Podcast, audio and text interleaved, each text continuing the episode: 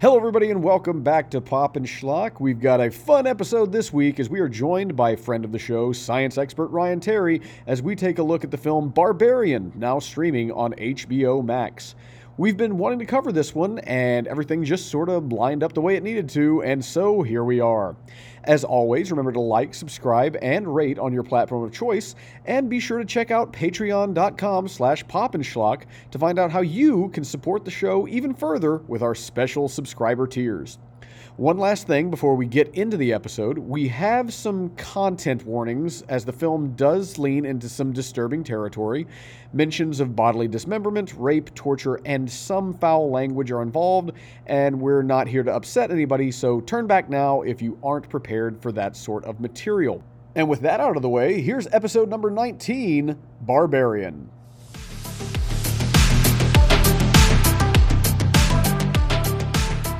Now that we have all the audio issues figured out, we can start. Hey, everybody, welcome back to the show. Um, slight change in plans from last week. We were going to be covering the Guillermo del Toro Pinocchio adaptation, but then we realized that that is not available in our country. So we had to pivot. And now we're going to talk about one of those films that we've been saying we'd like to talk about, but didn't think we'd have a chance to talk about it. We're talking about Barbarian. So strap in because, uh, My, yeah. do we have a lot to talk about here? Because we always have a lot to talk about. s- probably more than usual with something like this. Um, Especially so because we have a special guest. yeah, we manifested this last week, I think. So um, How, We- how did that happen? Because Well- we talked about you. Yeah, Oh. we we we invoked your name several times, and now uh, we have uh, science expert Ryan Terry back on the program with us to. To Discuss- discuss science on us. I mean, there's there are several forms of science present in this film. I Uh, will take your word for it. Um, Basically, want you to talk about the or, or or rather, that are not present in this film. that's far more accurate. We're only going to be talking about the one scene, and that's it. Just won the entire. You know, you, you probably could. There, you know, that's an that's an interesting idea. Just do a complete cinephile di- dissection of it from a an, an entire movie length, an entire movie length analysis of all the camera angles and of the detailed shot composition. And uh, I guess if you're spending a whole movie, you could go into the CGI present. Well, specifically, we want you to talk about the physics. That's yeah. That's that's why you're here. Yeah, you're not you're not cinematography expert Ryan Terry. Yeah. Well, nobody ever asked me to ask cinematography. I could be, just don't ask. Yeah, that's that's that's on our that's on us. That's on us. Yeah, it really is. Well, cinematography expert Ryan Terry. Uh, before we get into the the episode proper, we'll uh, we'll go ahead and preface this um, because I feel like it needs to be stated. Um, this is a movie that your enjoyment of it will largely depend on how much you know about it going in, and I will be 100% honest. You, as a viewer, need to go into this film completely blind. Um, so if you have not seen this film, go check it out before you listen to this podcast because we are going to get into the nitty gritty. We are going to get into the details of it. And I don't want to spoil anything for anybody because the shock value of certain twists and turns within this movie are really what sell it or sold it for me. And I feel like I don't want to deprive anybody of that. So if you just- have not seen it, go do that the real quick. fuckery. It's boundless fuckery. Wait, am I Jake is being per- recorded? Yes, you are. Oh, weird. I'm not seeing a line with my. I can uh, see I can see your line. You're um Okay. You're a little low, but uh, I can I can still uh, I can still hear you. Okay. I just am gonna have to scream then. As I'm on my I'm on my computer, not on my uh not in my booth. Ah, okay, well that makes sense. Okay, All Ul- right. Ultimately, ultimately, yeah. There's this. This movie does in fact take take turns. Um, it makes it makes moves. It. Uh, that's It one way of putting it. That's one way of putting it. So, um, I've been wanting to watch this movie for, for quite some time, uh, largely because uh, I've se- just seen people talking about it almost nonstop. Um, this has been a very good year for uh, sort of out of left field horror releases that Yep. people won't stop talking about. Um, and I feel like with a lot of them, I'm late to the party. Um, I still have not seen uh, any of the Ti West. I have not seen X or Pearl. That's probably next up on my uh, on my queue. But uh, Barbarian has been on my radar for quite some time, uh, and a lot of people were hyping this up as quote the best horror movie they've seen all year. Um, I don't know if it necessarily attains those heights, but it is entertaining as all get out. And before the show started, I was talking to Meredith, and I said that the closest comparison I can get in terms of where it took me as a uh, as a viewer was uh, the same way that we felt about *Malignant* last year, where you get to the big, I guess it would be the third act twist, and it's just completely goes off the rails in a completely different direction than you would have expected. And Ryan didn't see Malignant, but I do think that that is a very apt comparison. Yes. yeah, so I, I don't see I don't see a whole ton of horror movies.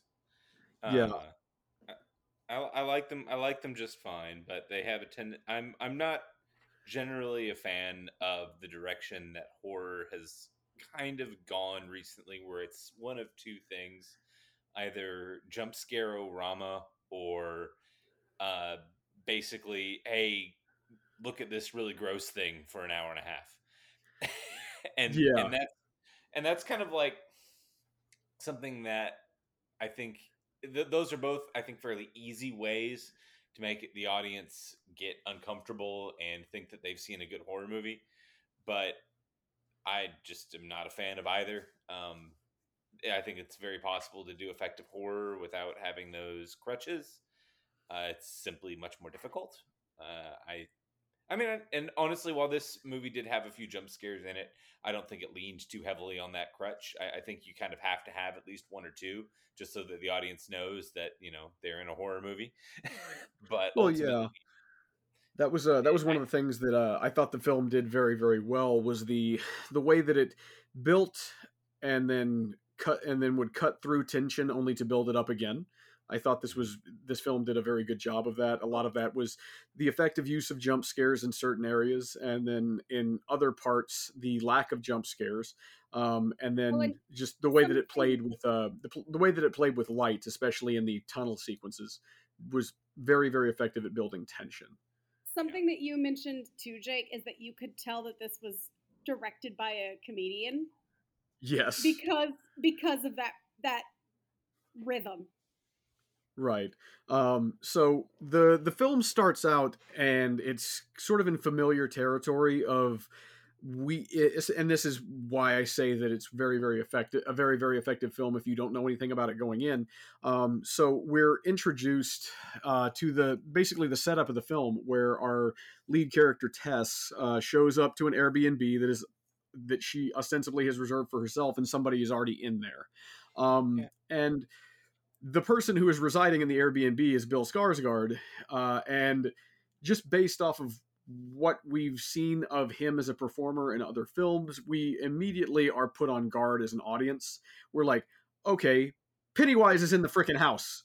Yeah, it's like, listen, if you show up to your Airbnb and it's already occupied by Pennywise, you just you're You like, just well, this is a lost cause. I'm I'm going home. Uh, so point one that she should have left. Pennywise was in her was was in her Airbnb, uh, but you know we'll we'll excuse it. He hadn't put on his clown makeup yet, so But you know what? maybe maybe his egg got rejected. This whole thing could have also been avoided if you just didn't use Airbnb to B and B to begin with. Yeah, there is that. Oh God, it's not it's not regulated. It's so. Uh, Yeah, uh, Airbnb is uh just it's it's killing the housing market. There's so many different reasons why Airbnb is terrible, but we don't need to dive too much into that because while I I at first I thought that was going to be the social commentary of the film almost in its entirety was it's just it was just going to be like a like a slash and burn against Airbnb because I, I feel like it's very timely, Well, but that especially especially in Detroit, where Yeah. a lot of people have been uh, evicted from their homes by the city so that their homes could be given to artists. Right, and that was something that came into play uh, early on in the film, where we were talking about uh, the the character of Tess was there to interview with the director who was sort of uh, making a documentary about that very phenomenon, um, about the the artist industry in uh, in greater the greater Detroit area. So I mean, I thought that was kind of where they were going. That this was going to be sort of an indictment of like the Airbnb culture and what it does to a city, and then it took other turns, many other turns. Um, so many. So Oh, so many, and it's the the first I would say the first third of the film where we're focused, uh, where uh, Bill Skarsgård's Keith is a central figure. Um, it's sort of establishing this idea of what it means for a woman to identify, recognize, and then uh, kind of blow past red flags. And Bill Skarsgård did such a good job of subverting his usual presence in I mean he he looks I hate to I hate to come across as like as like oh he's you know oh he's not attractive or whatever because I know there are people that are into Bill Skarsgård but he presents an image of somebody who's just a little off and he came across as you know very self-effacing and he seemed like a like a nice individual but at the same time the setup that we're given where you know it was this wasn't even subtext it was kind of put into text at that point um if the roles were reversed and it was a man coming to the door in the middle of the night in the rain uh th- th- there's no way the woman would let him in because Right. there you're as a woman you're constantly on your guard meredith you've spoken about this in the past about uh, just how you constantly have to be on edge all the time in all situations Yeah. and, And, that's that's why I don't that's why I don't do Airbnb. That's why I can't with Airbnb. Like hotels are at least regulated. right Um, you know, and I I can be alone and you know, there's enough people milling around to where if something happened and someone broke in, it would be very easy to to prevent and spot. So, yeah, no. So much safer in a hotel. Like Ryan and Ryan and I watched it together, and he could tell you that the whole time I was like, ah, "This is why you don't do B and Airbnb. Ah, hotels are regulated." Ah, ah. Now, I'm not going to victim blame. I'm not going to victim blame at all. But I was yeah it's such it's such a good setup for a horror film it really is like and it, it speaks to like the modern condition of what what constitutes a scary situation um and I, I liked in that first third where you saw uh, you saw Keith sort of slowly recognizing the red flags that he was presenting to Tess. Like he was like or- originally very oblivious to exactly what sort of a creepy vibe he was presenting and then you get to the point where he's like I would like to have this glass of wine with you but I wanted to make sure that you came in and saw me open this bottle of wine so that you know that it has not been tampered with so that you can trust me to drink it. Like that slow showing that okay despite the presentation of what this looks like I am indeed a good person. But what's also sort of interesting is uh, so Tess eventually does uh, at some point she goes into the basement and discovers secret door um, and I absolutely loved that her first reaction to the door opening she looks into the darkness nope like nope. very very very uh very Nope. you're just like you're just like okay the movie could be over now but they Yeah, yeah. That, but they found a way to make they found a way to make it work. I loved that she sort of engineered a way to use a mirror to get some light into the darkness. Yeah, um it was and, and should have seen absolutely nothing that was encouraging, and turned around and left. and so she so Tess, you know, she goes into the basement, she finds the secret door. They she you know, her curiosity uh, isn't what gets the better of her. It's basically the fact that she doesn't really have that much of an other choice other than to go through this door. And when she finds the uh, like, for lack of a better tune, term, the rape room that is in this dungeon, this dungeonous tunnel, um, obviously it freaks her out beyond compare, and that is the natural reaction that someone should have.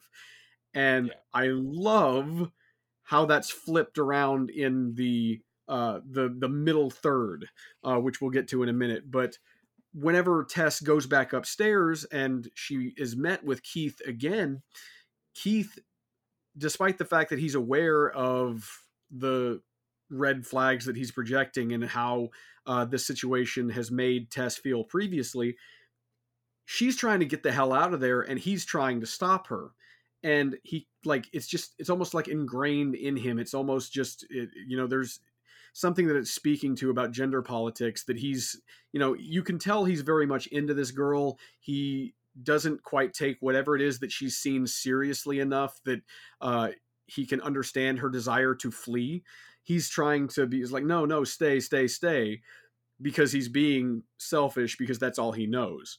Right. Um, and so, you know, he goes down into the darkness and eventually, you know, disappears into that darkness. And because, I mean, Tess knows that what is down there is bad and she understands that she needs to get out of there, but we see that she has this ingrained empathy, this sort of like she is a good person. She's not going to let this just go. She looks past all the obvious red flags of danger and descends into that darkness. And that's we get into the the basically the climax of the first third of the film where uh a for lack of a better term uh naked troglodyte woman comes out of the darkness and smashes Bill Skarsgård's head against the wall and I had no I had the same reaction that I did last week for uh for Halloween ends whenever uh Jeremy's head bounced off the floor at the beginning of Halloween ends. laughed. I just it was it was just stupid surprised laugh. It wasn't terror. It was what am I watching? It was it was utter shock to the system, which in some instances like that's what horror is supposed to do. It's supposed to override your natural reflex and sort of put you in a different place. And this movie did that. I'm not entirely sure what the reaction I was supposed to get was. Um, but I think My first reaction- very- I think a lot of very whoa, what the fuck? yeah, Probably I th- the best reaction. No, I think yeah, I think what the fuck's a reasonable reaction, and ultimately, yeah, Tess has and a borderline terminal case of gotta be the hero, which frankly, like Tess at at cer- at certain points in this movie lost me a little bit in the uh in the protagonist set, like like lady, listen, ain't nothing good down that hole. Stop going back in there. yeah, it's it's first one- there were a lot of oh please don't open that door moments in this film and i feel like with certain types of horror movies you have to have that and i feel like this is kind of one Yeah. of them where if you don't suspend yeah, your disbelief being a movie. There stops Yeah. being a movie at a certain yeah, like I told and- like I told Ryan, I was like, they have to make bad decisions because otherwise it's not horror.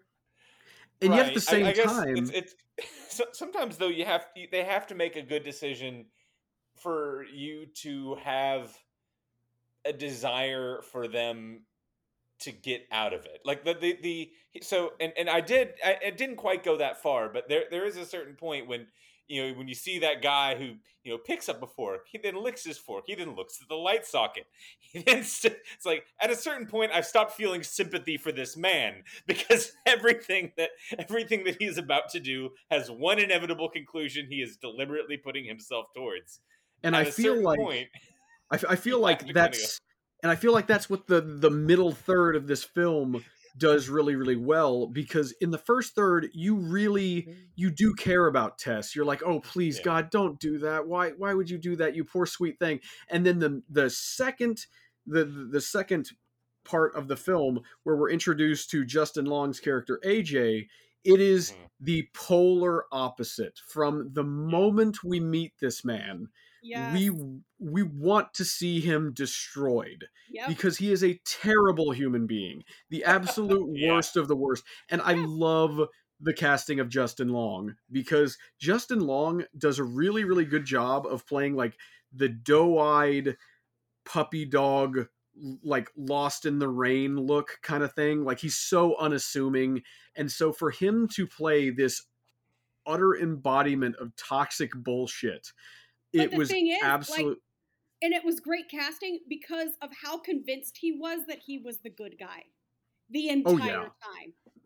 because I have done we- nothing wrong. He he wants to. They they weaponize his his. Aw, But I'm just a Yeah. little guy. They weaponized the hell exactly they did such a good job with that because yeah. we're introduced to him on a he's he plays an actor out in california he's the first time we meet him he's on a f- conference call with his agents where they've informed him that there's a sexual abuse allegation against him. And we slowly see his life start to deteriorate as a result. He goes to detroit because that's where his rental property is. And the the moment where we really we really get to understand exactly what he is is he's in Detroit, he's on the phone with his mother. We obviously see that he has a strained relationship with his father because his mother says something a lot about the lines of, "Oh, me and your dad would love to see you," and he's like, "Oh, did dad really say that?" So we know that there's a strained relationship with his parents, and then he cuts off that call with his mom to answer a phone call from one of his buddies saying, "Oh, it's an important business call." And what's he do? He, you know, apologies for the Yeah. phrase, but I'm quoting here. He said, "What's up, faggot?" That total Yep. frat boy bullshit, like alpha Chad, whatever. And Yep. it tells you everything you need to know about him right then and there with that one piece of dialogue. They follow it up by showing us talking to his friend in the bar where he basically casually admits to rape. Yep. And, And the uh, you you kind of get the you kind of get the impression too that maybe his friend called him.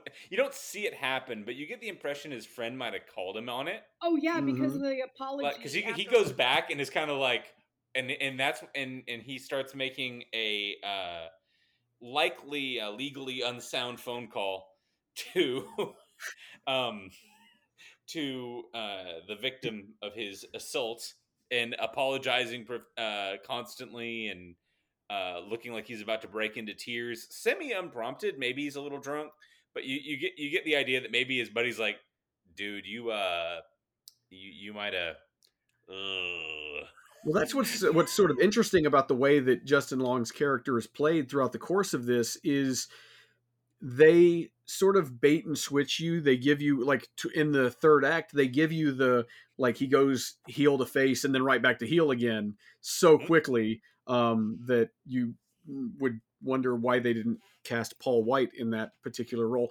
Um, deep cut joke. Um, so yeah, uh, they do a good job of keeping him sort of ambiguous, but at the same time, he comes across as terrible enough in his personality that whenever he descends into the darkness beneath the Airbnb, you're like, okay, yeah, he deserves this. Um, and it's a Yeah. total contrast with Tess, who you wanted to see get out of there, but at the same time, Justin Long is such a sleazeball, slimeball, just ultimate scum of the earth that you as a viewer you're like yeah i can't wait to see him get what's coming to him. And there is some thematic weight to the fact that you know this is somebody who has a sexual assault allegation um, placed against him and then he is forcibly uh, made to put uh, someone's teat in their mouth Yeah, um, I, I I, think that was- that. yeah it was um I, i'm not saying that this film is subtle um nobody could ever accuse this film of being subtle but it does do little things very very well um there were little things that i found ultimately very unnerving and the attention to detail i appreciated such as um so when the when when the mother lowers the baby bottle into the pit where she has Tess and AJ kept, just the fact that there's just this, this straggly hair on the nipple was just so Yeah. disgusting and gross.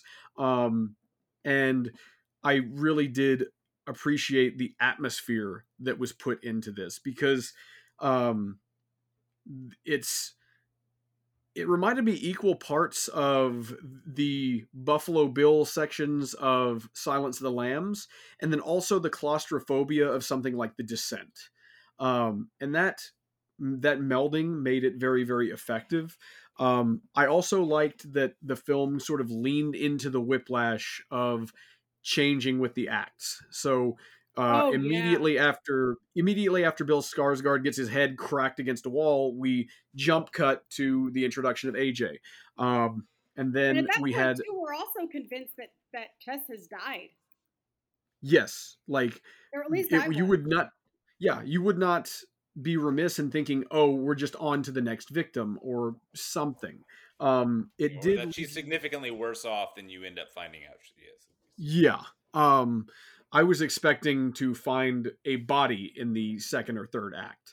Um, but what That, is- it's notable that you don't. We, we never find uh, Monsieur uh, Skarsgård's corpse, which is uh, given given that um, which raises interesting questions. That given it's seems relatively unlikely that uh, this lady was able to go shopping at the at the nearby grocery mart. Exactly how they stay fed has reasonable implications. Well, no, she goes out in the middle of the night, so she probably raids stores. To, yeah, goes out in the middle of the night to, to Well, your local try and save. Well, apparently, according to the director, there was a scene that they filmed but cut where uh, the mother uh, chews up and feeds, uh, I believe it was a rat, almost like baby bird style, to Justin Long. Um, Wow. Which I bet they he cut. had so much fun filming that scene. Yeah. J- what's funny is, uh, you know, Justin Long actually has a pretty good uh, horror movie pedigree between Tusk, Jeepers Creepers, this, and Drag Me to Hell. Um, he has a pretty good horror movie pedigree, I don't know. He Um, was also the Mac. which, Compar- um, compared to John Hodgman, I mean, huh? yeah, well, it's and it was, I, I loved um, that he just try, when he finds Tess's uh, MacBook and tries like one random password, it doesn't work, and he gives up. I absolutely Yeah. love that. that was Um, great. And I mean, that was I, great. I, try- I had he- he forgotten tries about Tusk. password and Tusk tosses it. I'd forgotten about Tusk. Uh, I, I forgot about that movie. We didn't hate Yeah, it, it- either. That's why I thought was weird. We, we didn't hate it. he has he has he has a weird thing of uh, being abducted by people who want to turn him into something else. yeah, that's Yeah, true. absolutely. Um, and so, but getting back to that, you know, we he does such a good job of playing this scumbag, this person who's absolutely detestable, and none of that is more apparent than when he when okay, contrasting with the way that Tess discovered the rape dungeon.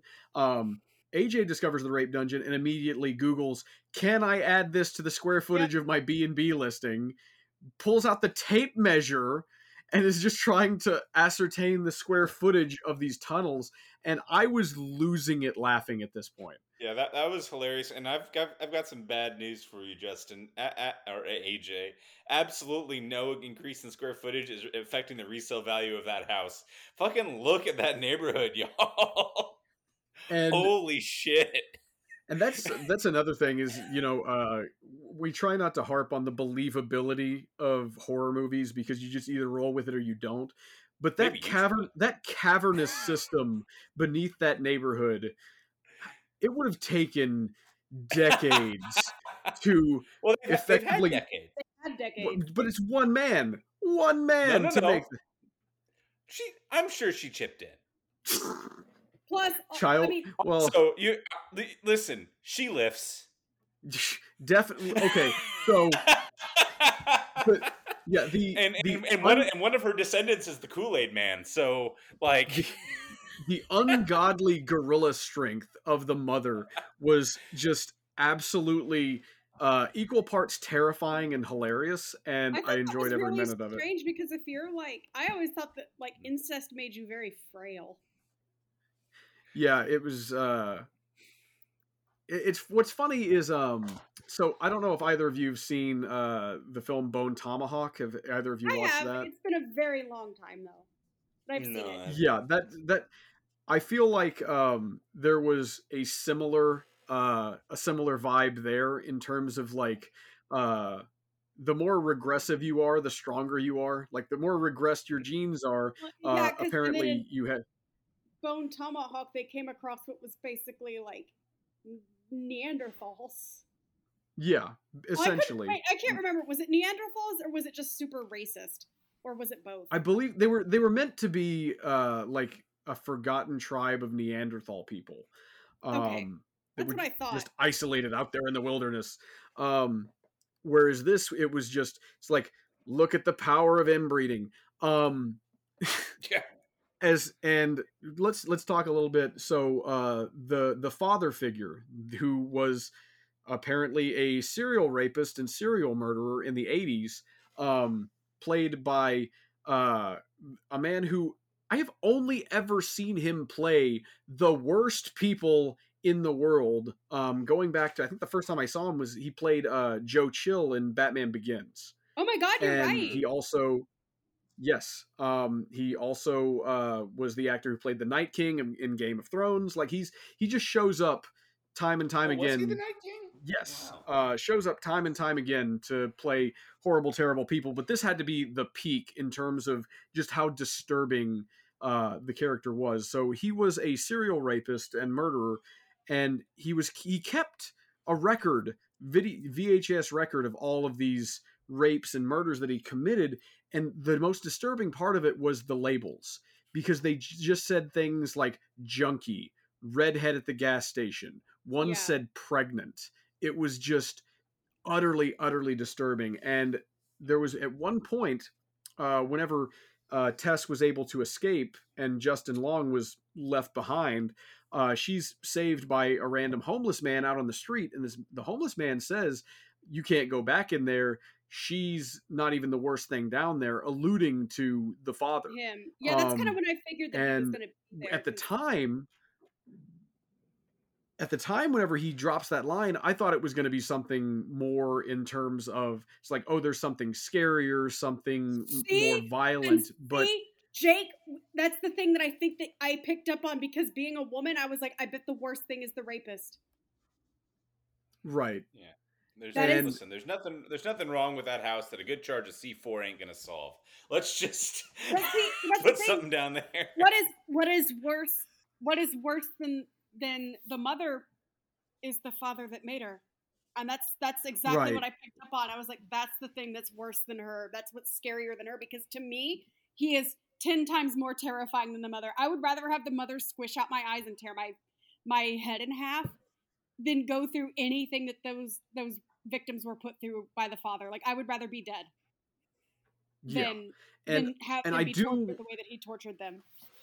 and i do want to give the film credit for not showing that aspect Yeah. of it Uh, Um, yeah. it's played it's played off screen They didn't need to. it's played off They- screen like we hear the videotape but we don't see it which you know th- there's that old adage of it's the the image that your mind creates is so much more terrifying than anything that can be shown And the thing is, too, like the reason why AJ probably didn't think that he was a rapist, even though he raped somebody, is that that's what he thought rape was. right When rape can be so many, rape is exactly like what he had described it as, where he's like, well, she said no a lot. And then Mhm. eventually And she she acquiesced. And that is still rape. But people like him think that rape is only like what Frank did.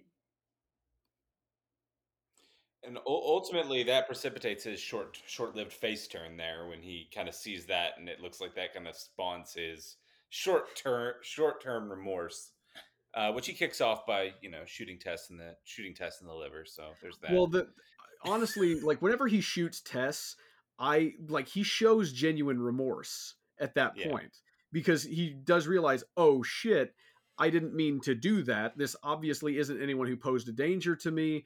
He was just it was an act of fear. He was in a fl- he was in a fight or flight response and he you know he screwed up. Um once they get out of the house and they make it out into the night and they're trying to get away from you know the mother who Tess previously thought she had uh, killed by pinning between the hood of her car and the uh, and the facade of the house, which apparently was not enough because and it's it's so funny because you know last week we talked about with Halloween ends that uh, we did appreciate that for the first time someone was like, oh. He's not dead enough. We have to put them put him through a wood chipper um, Yeah. because that's the only way to be sure. Um, of course, that wasn't going to be enough to put down this this this raging monster that uh, was dwelling in the darkness. So they go out into the night into the slums of industrial Detroit, where they're taken in by the aforementioned hobo, and we get what might be my favorite my favorite sudden death scene since Deep Blue Sea. Where she, she's she's never come in here before. Meanwhile, she Kool Aid Man's through the back wall. It's just he's just like, oh, she, she's like, I've been here ten years. She's never gotten in here. Oh yeah, smash, crunch. Rips rips his arm out of socket and beats him to death with it. It was uh, when I say that this movie uh okay so this this podcast has been around next year will be our 10 year anniversary of recording these stupid little episodes. In those 10 years i have talked about how i feel like tone is the most important thing that a film can have in terms of consistency to make it work. Um this film oscillates in tone so wildly and yet at the same time that is one of its virtues. In terms of I feel like you know we talked about the fact that uh, the director comes from a comedic background. He was one of the um, one of the members of the Whitest Kids You Know. Um, the fact that it oscillates so wildly between extreme violence to building tension to uh, just comedic shit fuckery for no other way no other way I can describe it. Um, it it really works in making the film feel fully realized and unique in its own particular way and that the nothing is more clear in the uh, effective use of tonal whiplash than the climax well, because yeah, I mean the the, mo- the mother operates off Looney Tunes physics mm-hmm. effectively. Mm-hmm. Okay, here which, we go. Eh, I mean, ultimately, I mean that's I mean that that's done as a way, obviously, to make this character make this character threatening because like for the most part you wouldn't like generally speaking expect an, emaci- an, an emaciated relatively elderly naked woman to pose much of a threat to grown men and a huge terrifying movie monster in order to make her a actual threat to people who are armed with guns. She's got to have absolutely looney tunes cartoon strength busting through walls, ripping people's arms off and beating them to death with them, uh, playing basketball with Skarsgård's head. Like, basically, this is something that she's uh, bestowed with. She's also able to do the Bugs Bunny swan dive, um, which we find out later on, and very shortly after this scene. Yeah, I mean, well, what's so she beats she beats the hobo to death with his own dismembered arm. Um, mm-hmm uh, AJ and Tess escape. They run up the side of what I believe is a water tower, some industrial uh, water tower water tower mm-hmm. type structure. They get to the top. Uh, AJ fumbles the gun and it falls over the side, which was one of my in terms of horror cliches, it was done perfectly yeah. because it got the reaction it did out of it was supposed to out of me, which was, "Oh, come on." Um yeah. and so in that moment, uh Justin Long decides, uh, it's like, oh, I don't have to be faster than her. I just have to be faster than you, and essentially yeets Tess off the side of this water tower. Which, which is a, which is an interesting decision from a I don't have to be strong faster than the bear. I have to be faster than my slowest friend because he's now sped up his slowest friend by 9.8 meters per second squared. Um, that that that being said, um, yeah, I I'm not entirely certain I comprehend the logic unless he really got the psychology of this monster in that moment, had the vision of exactly what was because he seemed pretty shocked by what ended up what ended up coming next, which implies that wasn't his master plan. Um, I'm I, not I don't think he like, had a. Yeah, he, I don't think he had a master plan. I think he was just thinking for himself.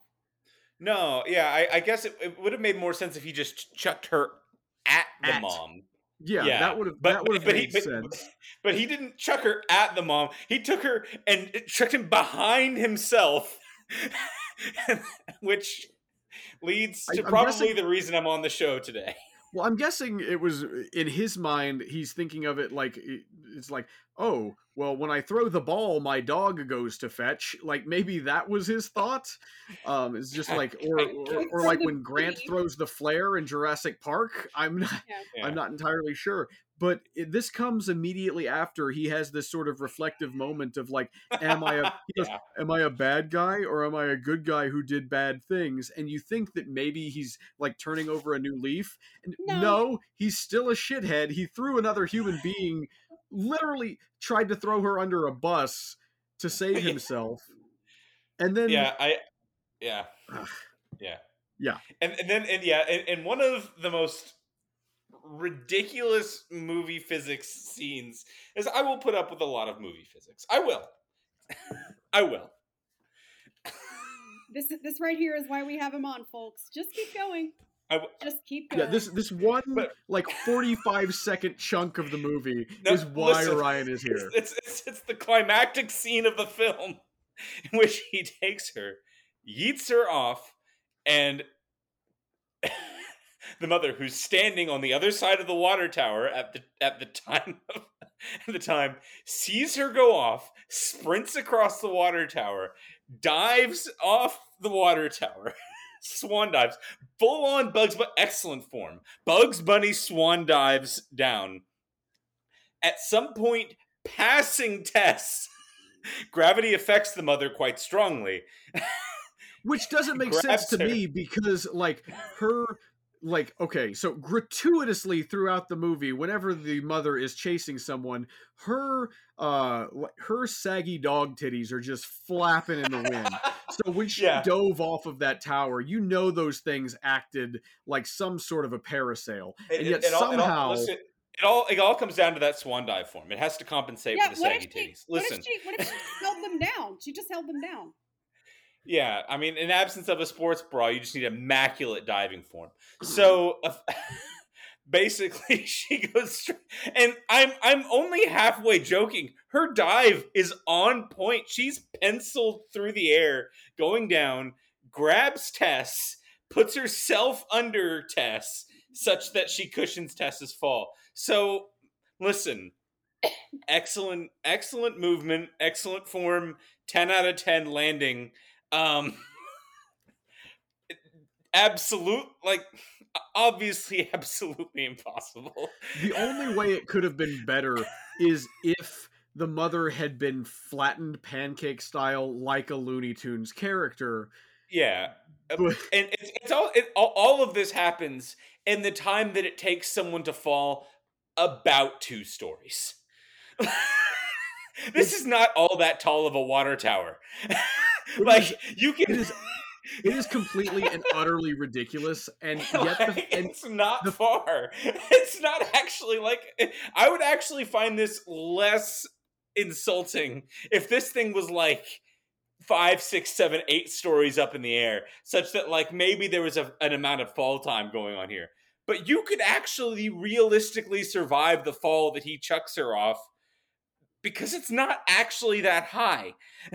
yeah the, the only thing the only thing that would have made that fatal is the fact that she landed on concrete Yes. as like Yes. If you landed on grass from that fall, you'd pro you wouldn't be happy about it, but you'd probably be fine.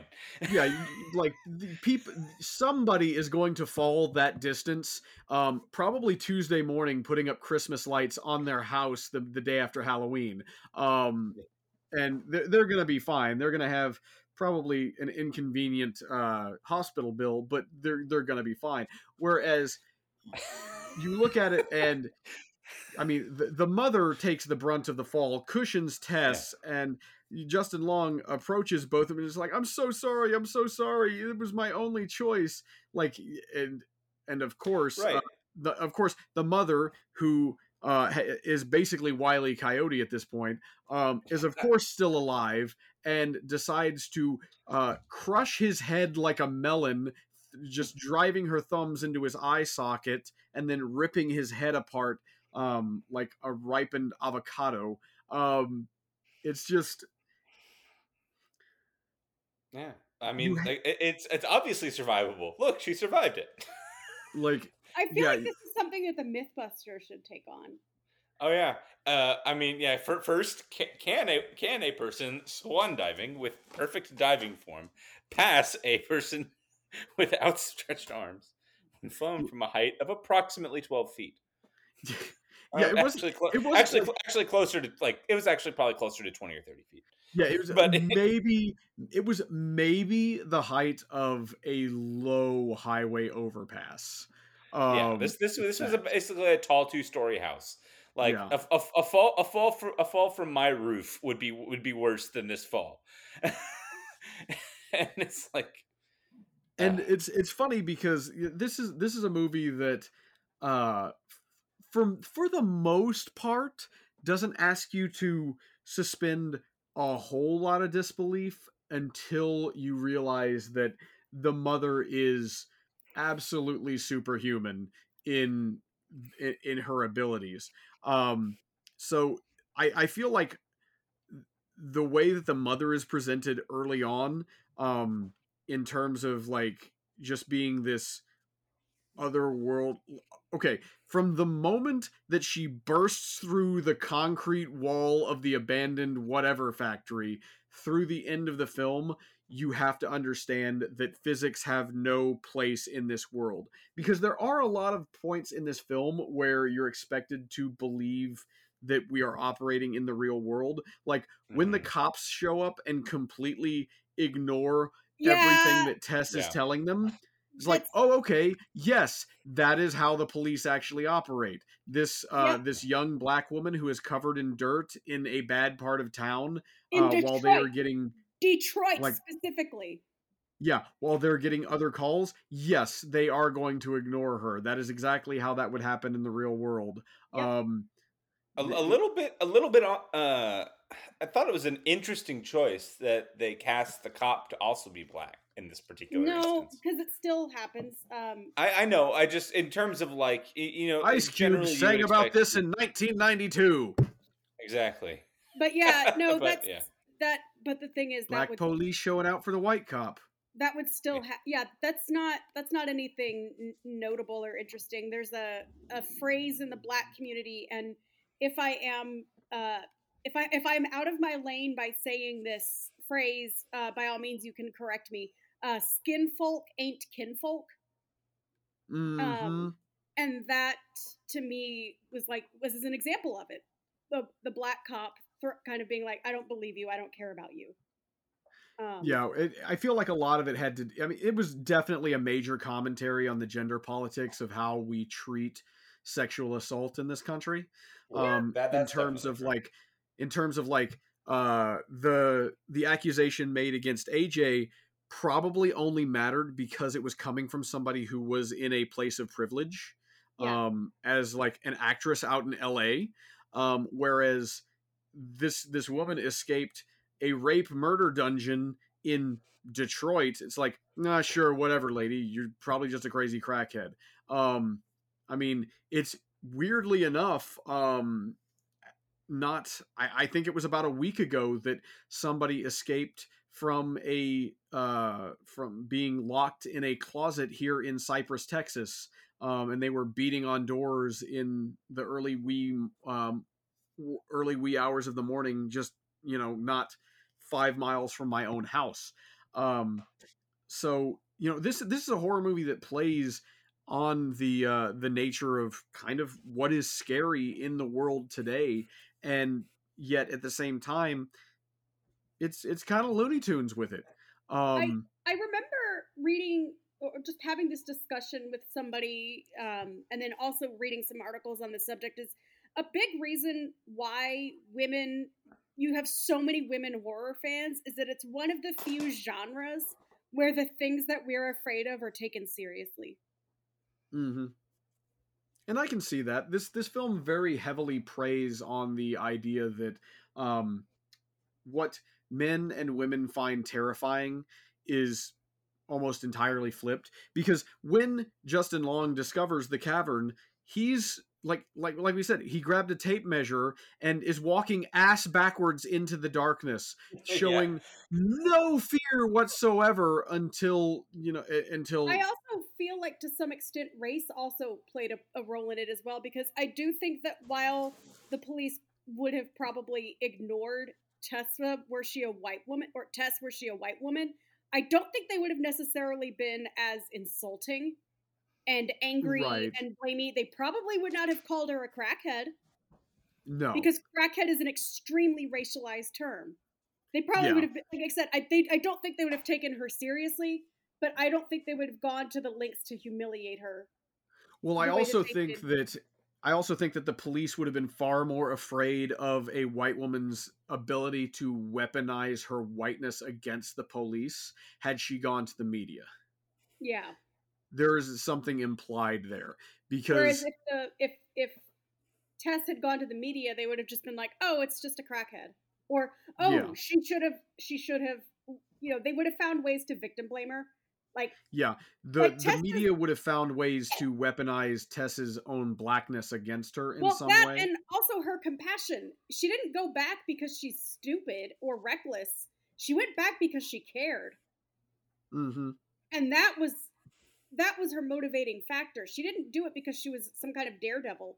She did it because she felt an obligation to a fellow human. Yeah, I'm with you there. And it It's, would've- Yeah, and I can I can certainly I can certainly understand that desire on it and like trying to go back and like she's the only one who's going to be able to help this. I I, I wonder how long, just out of curiosity, I um, do you think the implied time skip is between acts one and two in this film? well, it seems like the, the It- as time I, I was I was struggling with that a little bit about well, how the time long skip could not have been. And I'm I'm going to put myself in your lane, Ryan, because uh, the fact that uh, Tess's computer battery did not die in between when she was abducted. That's that, that doesn't tell you that doesn't tell you a whole lot because if your computer's closed, it will last quite a while. Yeah. And Not my MacBook, damn it! You need Like a new I, I my my MacBook I- has approximately maybe 48 hours worth of uh of reserve time before it'll die off. Well, it could have been 48 hours. my, my dude, your your MacBook's broken. I have a uh, Don't tell me that the Apple Care expired last year. Damn it! I I let, let, let, let me tell let me tell you this. Like Jacob, I have a MacBook that is 11 years old. That's battery is entirely dead to the point that it almost can't run. But if I charge it to 100% and close it, I can open it up in a month and still have 20% power left. Oh god, I gotta If you- this thing to the Genius Bar. If, if if yours is dead in 48 hours, it's fucked in some fundamental way. And that is the true horror of this movie for you, I was, sir. I was about to, I was about to say like okay, so like we've we've established that this movie is about the horror that uh you know that women face and like the the terror that encroaches on their lives every single day and how they have to constantly check themselves and you know like look over their shoulder every step of the way even in situations where maybe they should feel safe and the horror for me is the fact that oh no my laptop died oh god i'm a terrible Yeah. person like, oh no, I may have a hundred and fifty dollar Genius Bar trip in my yeah, future. mean, Oh, meanwhile, meanwhile, I'm sitting here going, "Do you people see why I don't use Airbnb?" Oh man. And that's why, you know, we need to put some respect on the horror genre a little bit. Um And- and- Because- and, I hope, let, let me actually pause you for a second there. I actually do give just I do actually give AJ uh, AJ a little bit of credit when he found out there was a murder dungeon. He thought about adding it to his Airbnb, so at least you'd know ahead of time that you were going into a place with a with a fully fleshed out murder basement. I thought he wasn't. I thought like, and you'd go like, "Hey, I can maybe store my suitcase down there." and it's and also like okay, so like I'm from Houston, so just the addition of a basement of any kind seems like it's, it's like it's like that shit would flood immediately in Houston, Texas. That's as, yeah. that's as Looney Tunes as the climax of this film. Like, Well, what do you? like I got to suspend my disbelief because like y- I, a basement is not a thing that we that we have here. Like that's just it doesn't So- happen. So so on the so I my dad was from Chicago, so I spent a lot of time there as a kid. Um, so I'm I'm used to basements. I will only go in a basement if like it's a family member's house. I will not that and it's it's precisely why. It's because I've seen so damn many horror movies. I'm like, Yeah. nope, nope, nope, nope, nope, nope, nope, nope, nope, nope, nope, nope, and also nope. So, so one one thing I'd like to go in and not not to not to like pick the movie apart because that's not it, contrary to that. That's not what I'm That's trying to do. but it what is we're here to do on this do. podcast about movies.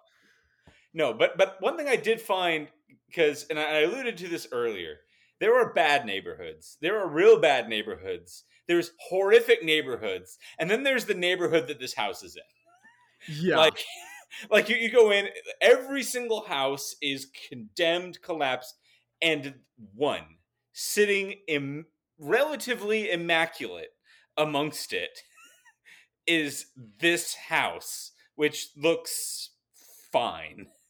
And like, my my question is.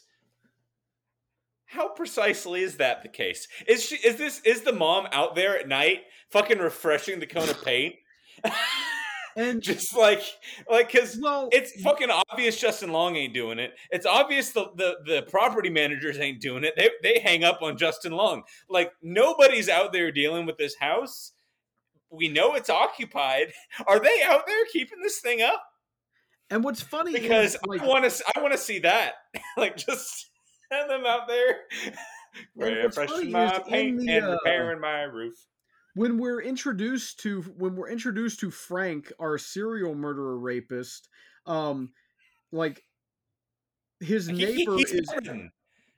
his neighbor is like, well, I'm I'm I'm gonna go ahead and move because this neighborhood's going to shit. And This- at the same time, he's talking to Frank. looks like Pleasantville. The neighborhood Yeah, looks like Pleasantville at this point. By the way, they say it's going to shit. Every, at, at that point in time, it literally looks like a parody '80s No. Pleasantville. Yeah, film. but you know why? It's because it's the 80s in Detroit. Yeah, When they 100%, say- No, no, hang on. hang- When they say this neighborhood is going to shit, that is code for people who Yeah. aren't white are going to be living here. And being that it's Detroit, chances are what they were saying was, we're going to have black neighbors. We better leave. Like, And that is all the while, Reagan era. Frank's neighbor is talking to him while wearing a jumpsuit that says the name Carlos on it, and he never cottons to it. yeah, his, like- his neighbor Frank is wearing a Oh Carlos no, but you know so- why? You know, I there is probably a reason for it. Is that it's that very Midwest? Oh, that's not my business. Mm-hmm. I'm not going to say anything because it's just not my business. Oh, that's a that's a personal thing. They're going to have to, you know, they deal with that on their own. If those people had known that there was a rape murder dungeon, that would have probably been exactly their response. They wouldn't have Oh, done. gee, really? This they would- neighborhood really is going to shit. They really should have set this thing in Minnesota.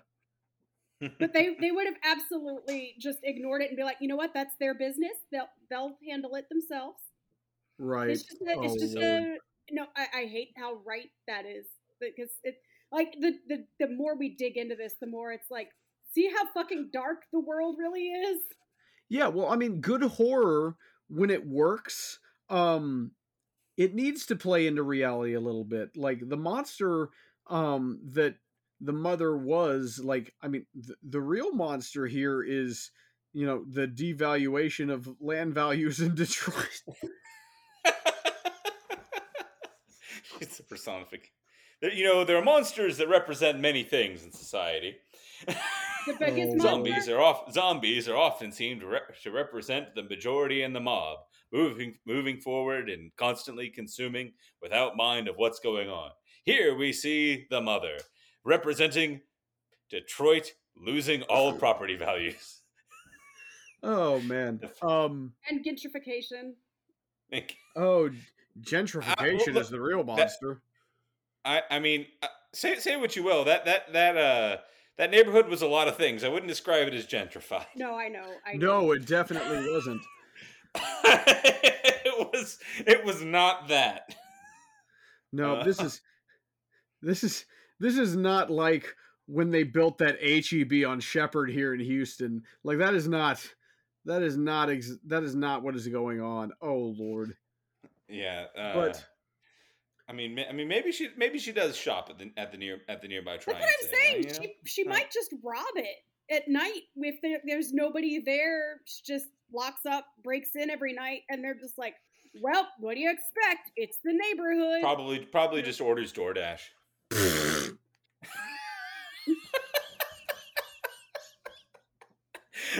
oh, you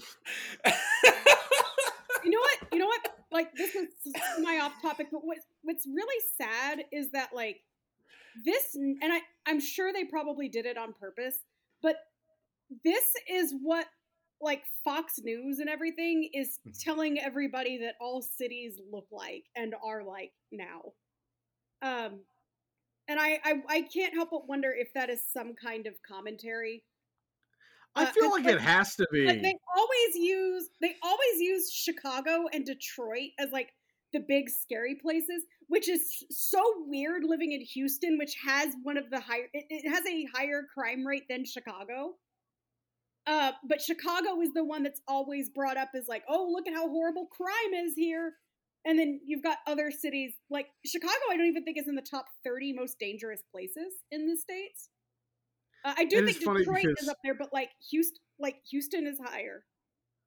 and it's funny because I was just talking about this with Tori because like we're in a we're in an election cycle, so they're going to play like crime as a boogeyman whenever I, I like if you look at the crime data for Harris County in particular, um stuff has been going down. It's been trending down, but it's an election year, so we've got to scare the old white people. Right, Um, and this, so- but see, like old white people that have never set foot in a city think that all cities look like that. Yeah. But I mean, we're like coming to the end of our uh, we're coming to the end of our hour, so we need to kind of wrap things up here. But I I, I feel like this plays on the fear of what expectation is for there. There's a lot at play here. Let's just be honest. Yeah, Yeah, it's it's a like yeah, the, the movie definitely goes in uh pretty hard on its uh on its themes. Its uh its tone may may have not quite so much. but um def, definitely something that I, I think is is worth is worth a watch. Uh second fa- second favorite horror movie of the year. Actually no, probably third. what was your? what But were it's your- actually has been a good year for them. What were your first two favorite? Like, I know that. Yeah, what, what were your first two favorite? I mean, they're the other two that we've seen together this year. Uh, I, I would I, I, have would put seen it below. so many horror movies this year. I, I would put it, I would put it below both bodies, bodies, bodies, and prey.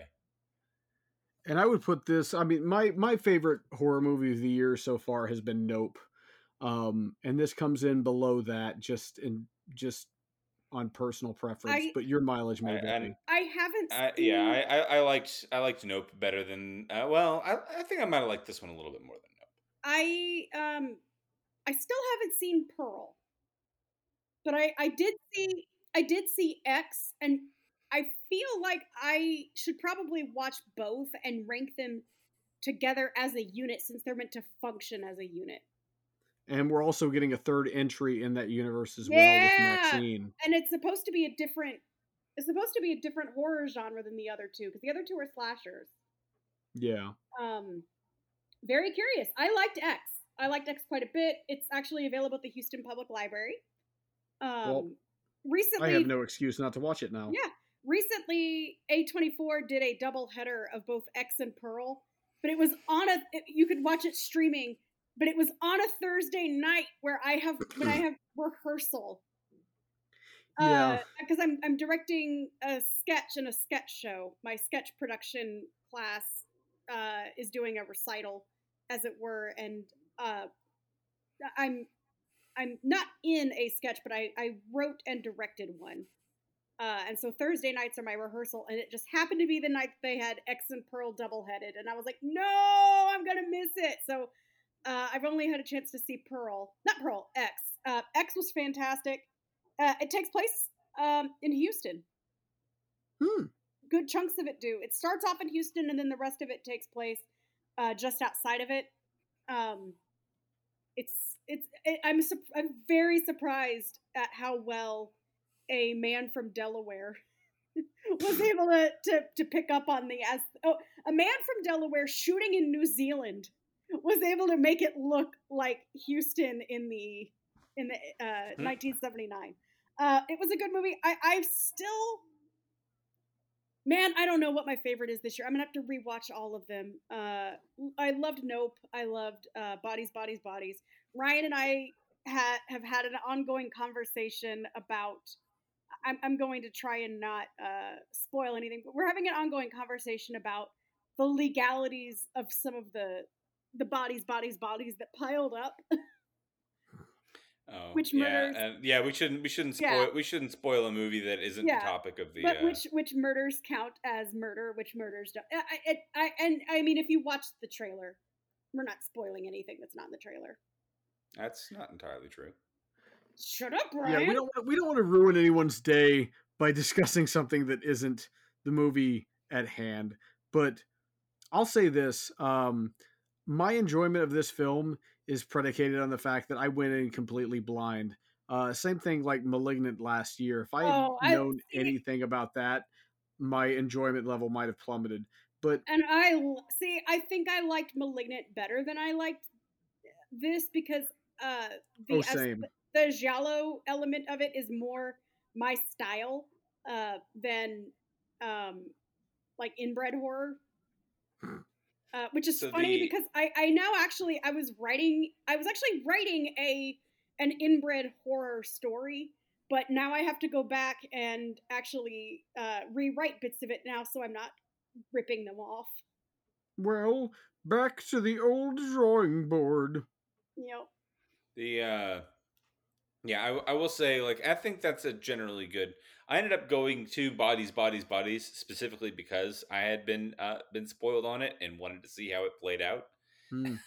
But I think that um it's it's important. Uh, that one is I think, you know, I I definitely strongly recommend it as I noted that I uh, enjoyed it quite a lot. But this movie I enjoyed as well. Uh I think it is a movie that definitely does uh crime crimes against nature crimes deep crimes but uh for, but potentially forgivable ones uh in the name of uh having of telling trying to tell a good story there but yeah, I was gonna say storytelling crimes, yes, but like some of the cri- actual crimes in the story are kind of unforgivable.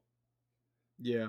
Well, there's a lot to like about this. Let's be honest. There's a reason why um there's a reason why people are um very very high on this movie. Um there's a lot to like here. Let's be honest. Oh yeah, I, I'm glad that I didn't know anything going into it. Yeah, the the more blind you are, the more I think you'll enjoy this, but that's I mean, your mileage may vary to be perfectly honest. I I will admit that oh that I would probably have a, a difficult time rewatching it, uh, just because um just for personal reasons. Well, I feel like the oomph rape. Well, rape I feel and like the torture. oomph might go out of uh might might be taken out of this might be taken out a little bit the second time around on a rewatch. yeah but even even just like we said earlier the the rape and torture elements i was like because at first we were thinking something that it would be something like uh house of leaves where the house ends up being bigger on the inside and then it rapidly turned into room the horror movie let, let, us let's end let's end uh on on maybe on this note. What uh what's y'all's take on the name? Well, um you can tell uh that uh if you notice everything happens on Barbary Street, so they're all barbarians. yeah. And i just figured that the uh you know frank was a barbarian. You think that's uh, that's your ta you think it's just referring to his his nature Oh, that and they're also on Barbary Street, etc. I mean, and Barbarian for oh god, I'm uh okay. Read Terry Jones's book Barbarians. The barbarians were actually very sophisticated people. Um, it's just that it's just you know the Greeks, the Greeks uh had didn't like them and they they did a racism about it. Uh, but you should definitely read Terry Jones's uh, The Barbarians. It's a fantastic book. Um, and yes, it's the same Terry Jones that was in Monty Python because he was a very well respected historian in his days and documentarian. Um, I feel like his accomplishments in the realm of documentary and history have been overlooked because of his accomplishments as a comedian. Um, but believe me when I say that his um, his work in other fields is also very good. Uh, especially when he goes to publish. He actually he also gets historians to look. O- he, he got historians to look over his work and make sure that he was doing everything right. And point being, Terry Jones was fucking great. Read the book. Uh, but colloquially, colloquially, when we talk about barbarians, um, not historically barbarians, um, you just yeah, it, it they, he de- he definitely, and I don't think like I don't think the mother necessarily counts because she didn't ask for this. She was born into it. She was molded by, as it were. She became extremely sympathetic toward the end, where she just kept saying like, "Boo, boo, boo, boo, boo, boo, boo," you know, she didn't know any better.